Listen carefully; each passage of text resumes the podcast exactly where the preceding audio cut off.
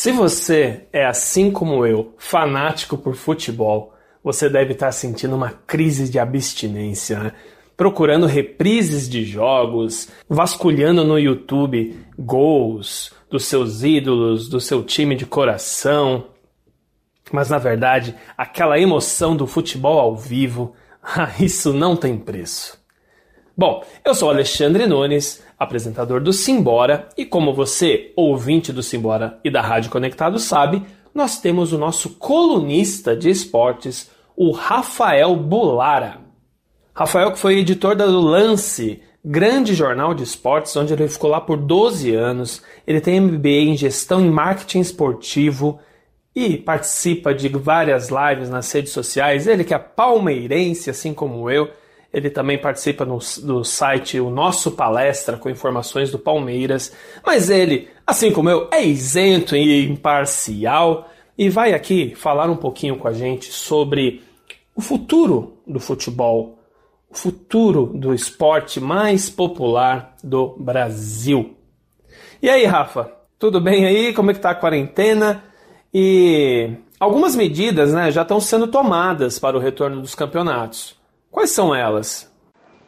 Fala, Lê, tudo bem? Bom falar de novo com você agora. Nesse período de pandemia a gente ficou ausente, né? De embora, mas de alguma maneira a gente volta a ficar junto de alguma forma, e respondendo a sua pergunta sobre as medidas que estão sendo tomadas para o retorno dos campeonatos, olha, é, o que a gente pode dizer é que a Federação Paulista ela tem feito é, uma série de encontros né, virtuais, vamos dizer assim, com os clubes, e o que prevalece mesmo é a questão da ciência, né, a questão dos médicos, e que eles só vão tomar alguma é, medida a hora que tiver aprovação médica para eles poderem voltar. O que ficou acordado já entre os clubes é que todos voltarão a trabalhar no CT, vamos dizer assim, é juntos, né? Então, a, maneira, a partir do momento que for liberado, todos eles vão trabalhar é, juntos, né? Para não haver uma diferença é, de treino. Então, assim que a, assim que a Federação Paulista é, autorizar, baseado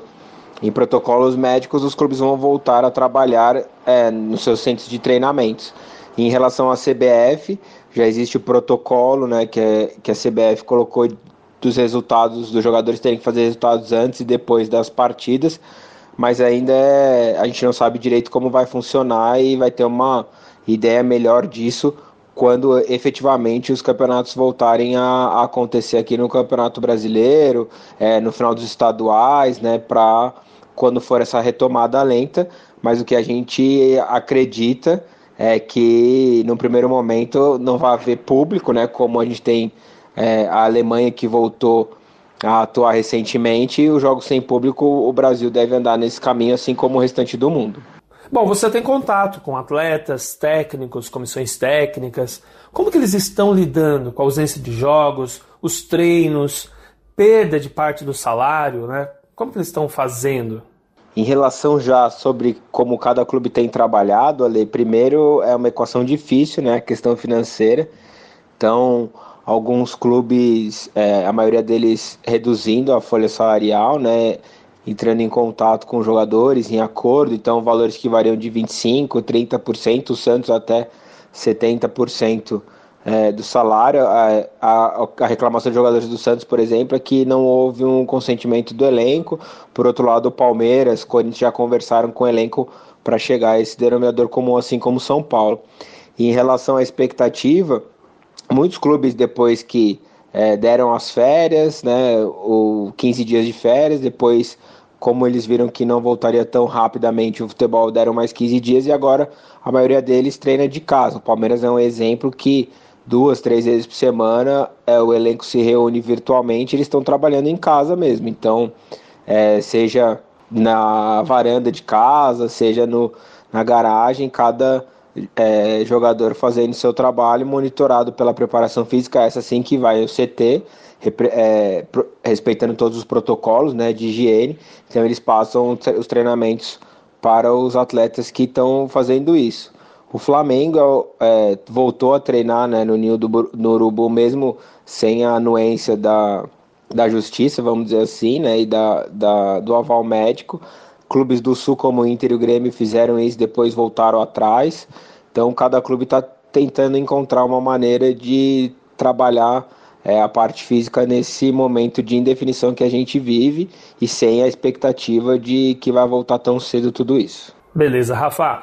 Muito obrigado por esse bate-papo e eu espero que a gente se veja logo, né? Logo a gente volte aí até a sua coluna no Simbora, que o Simbora volte, que a programação normal da Conectados volte, tá bom? Grande abraço.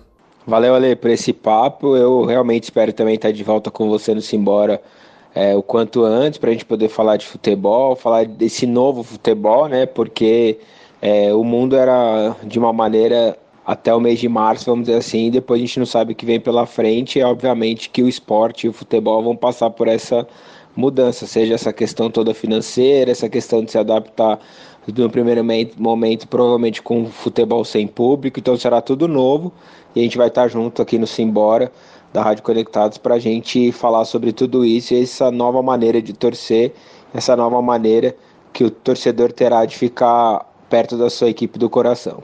Um abraço e até a próxima. Mais podcasts como este você encontra no site da Rádio Conectados, radioconectados.com.br ou no seu aplicativo de podcast favorito.